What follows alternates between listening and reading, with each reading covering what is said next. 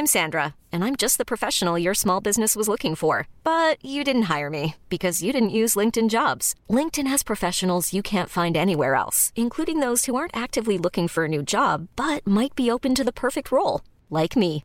In a given month, over 70% of LinkedIn users don't visit other leading job sites. So if you're not looking on LinkedIn, you'll miss out on great candidates like Sandra. Start hiring professionals like a professional. Post your free job on linkedin.com/achieve today.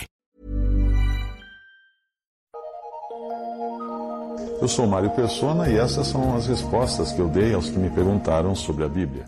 Você leu um versículo em Provérbios, capítulo 31, versículos 6 e 7, e escreveu perguntando se aquilo seria um estímulo à embriaguez. Não, a Bíblia em nenhum momento iria estimular ou induzir alguém à embriaguez, glutonaria, fornicação e outros pecados que são literalmente condenados em passagens como estas.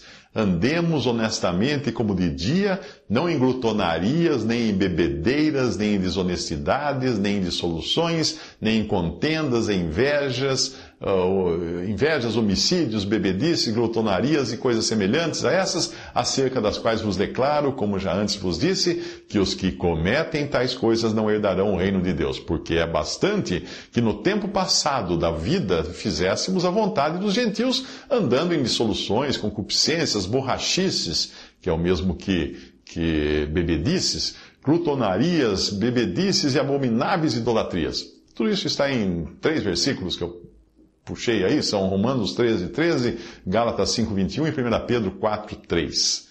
O fato de o Senhor ter transformado água em vinho em seu primeiro milagre numa festa de casamento tem um significado e ensino espiritual, mas não é, como alguns pensam, um estímulo à embriaguez e nem, como outros tentam explicar, uma mera transformação de água em suco de uva. Deus não condena beber vinho, Deus condena embriagar-se de vinho. Deus não condena se alimentar, Deus condena a glutonaria, que é comer em excesso. Eventualmente, a palavra de Deus pode usar de sarcasmo, como em 1 Coríntios 15, 32, quando Paulo escreve: Se como homem combati em Éfeso contra as bestas, que me aproveita isso se os mortos não ressuscitam? Comamos e bebamos, que amanhã morreremos. Fecha aspas aí, o versículo de Paulo. Uh, ele, usa sarcasmo para chamar a atenção de quão absurdo seria a ideia de que os mortos não ressuscitam. Eu percebo que boa parte das dúvidas que as pessoas encontram na Bíblia decorrem de terem faltado às aulas de interpretação de texto.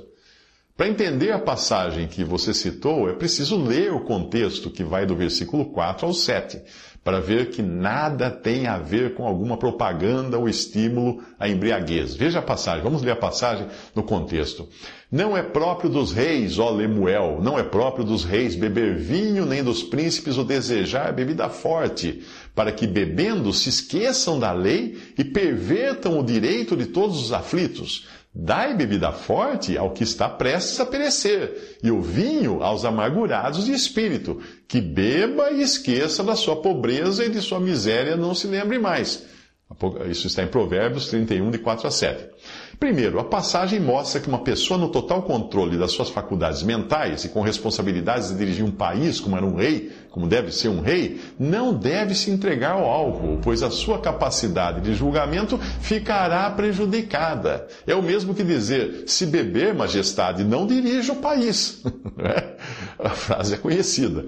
Os versículos 6 e 7 poderiam ser parafraseados da seguinte maneira, usando linguagem médica atual. Veja uma paráfrase. Receite morfina ao que está prestes a perecer, e antidepressivos aos amargurados de espírito. Mantenha-os sedados para se esquecerem de seu sofrimento. Percebe? Isso é uma paráfrase do que está sendo dito naquela passagem da Bíblia. Eu não entendo como sarcasmo o modo como o autor colocou, mas como direções de vida prática, que é o espírito de todo o conteúdo do livro de Provérbios. Pense nas necessidades de uma pessoa doente. Na época, o remédio que existia para casos de depressão ou de dor crônica era o vinho e a cerveja. Esta cerveja era mais comum, mais popular no Egito.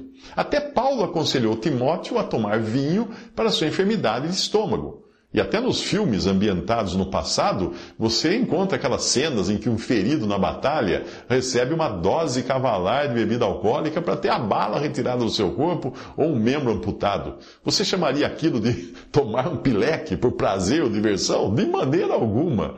Ou estimular o alcoolismo? Jamais.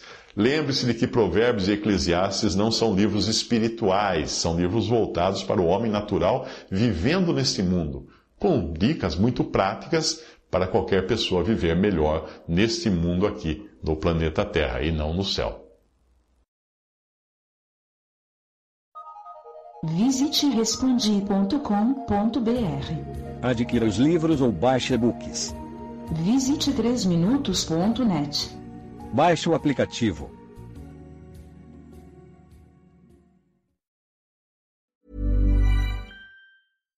Hi, I'm Daniel, founder of Pretty Litter. Cats and cat owners deserve better than any old fashioned litter. That's why I teamed up with scientists and veterinarians to create Pretty Litter. Its innovative crystal formula has superior odor control and weighs up to 80% less than clay litter. Pretty Litter even monitors health by changing colors to help detect early signs of potential illness. It's the world's smartest kitty litter. Go to prettylitter.com and use code ACAST for 20% off your first order and a free cat toy. Terms and conditions apply. See site for details.